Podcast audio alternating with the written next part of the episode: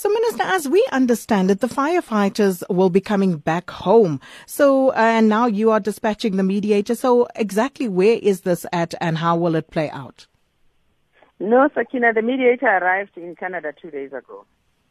He is not being dispatched today or yesterday. He has already done his work together with the uh, South African embassy, which we are very thankful to and they have met the young men and women, spoken to them, and actually uh, ensured that they also connect with the Canadian government. What were they talking about? Let me just, uh, first of all, just clarify and state the, you know, the whole context of our working on fire teams. These are South Africans, young men and women who are appointed on a program of expanded public works program of government you know that that is a program that actually helps absorb those of our young people who may not have been able to acquire adequate education, become professionals, and therefore be in the streets somewhere. So it is a government funded program. However, we're using the implementing agent to manage them on a day to day because there are quite a number, a huge number, over 6,000 of them uh, throughout South Africa. So this particular group of 300 uh, together with all others who are in South Africa, are therefore managed by this implementing agent. So between them and the, the, the, the firefighters and us and the Canadian government, there were two implementing agents, the South African one and the Canadian one that entered into this agreement together with the firefighters. The 300 that have left, that's over and above the condition of employment that they have in South Africa. So the contract that they signed carried an extra amount of money, relatively speaking, from the South African conditions. But we learned that it was still lower than the Canadian and what the Canadians are earning. So they then discovered that when they are that side already, although it's quite higher than the South African uh, amount that they earn, reasonably so, they raised that matter. We don't fault them because indeed the others, uh, you know, it, it could have also been possible that they did get paid in accordance to the, the laws of uh, the law of, of Canada. So those are the things that we're, we're coming to be looking at. They are coming back. They've been assured uh, that indeed the uh, stipend that belonged to them that they signed for are still standing as they are by the mediator that I've sent the, he has addressed them. They are now uh, preparing to return to South Africa. They'll arrive early this week in South Africa. They are not the only ones, by the way, returning. There were other firefighters in Chile.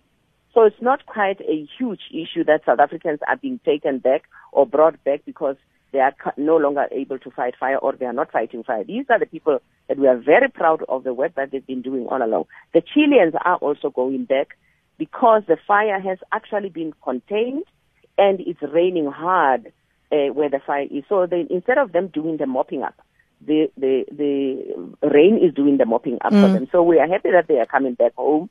And they then, arrive, upon arrival here, will open up broader discussions of government to government negotiations so that even ahead of time, should they be required to go there next year, there is a broader government to government agreement, not only an implementing agent to implementing agent agreement.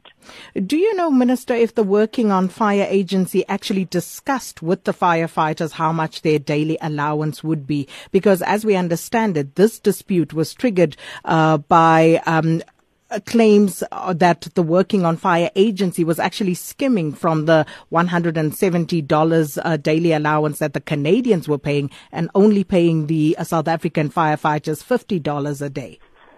Would like to look at those details uh, when they come back home, and I don't want to venture into any form of accusation now. What I know, though, is that uh, there are arguments or there are, uh, you know, some statements that negate that they were being paid 12 rand or 12 dollars as it is stated. The implementing agent indicates that they were paying them 50 dollars a day. It is still less than what the Canadians are earning, mind you, but it is far less than what they earn when they are in South Africa. Let's mind also keep that in mind. However, the implementing agent also had to charter a flight costing 7 million rand from here and to Canada and back. So those are some of the cost issues that we'll still have to get into and really understand deeper uh, what uh, they are their their allegation and the claim is in particular, particularly because before they left, they actually went through this thing and agreed and signed for it, signed for these, uh, this agreement themselves. Outside ourselves as government, they working with the, uh, them working with the, uh, the implementing agent. Mm. So it will be interesting to see what exactly those agreements were. Uh, yeah, did you give us a day on which they would be back exactly, Minister? Yes, they are preparing to land here in South Africa on the 14th or 15th. We'll be able to uh, tell exactly, but it's, it's, somewhere tomorrow. Tomorrow is the 14th? Tomorrow's the, the 14th. 14th. Yeah. yeah.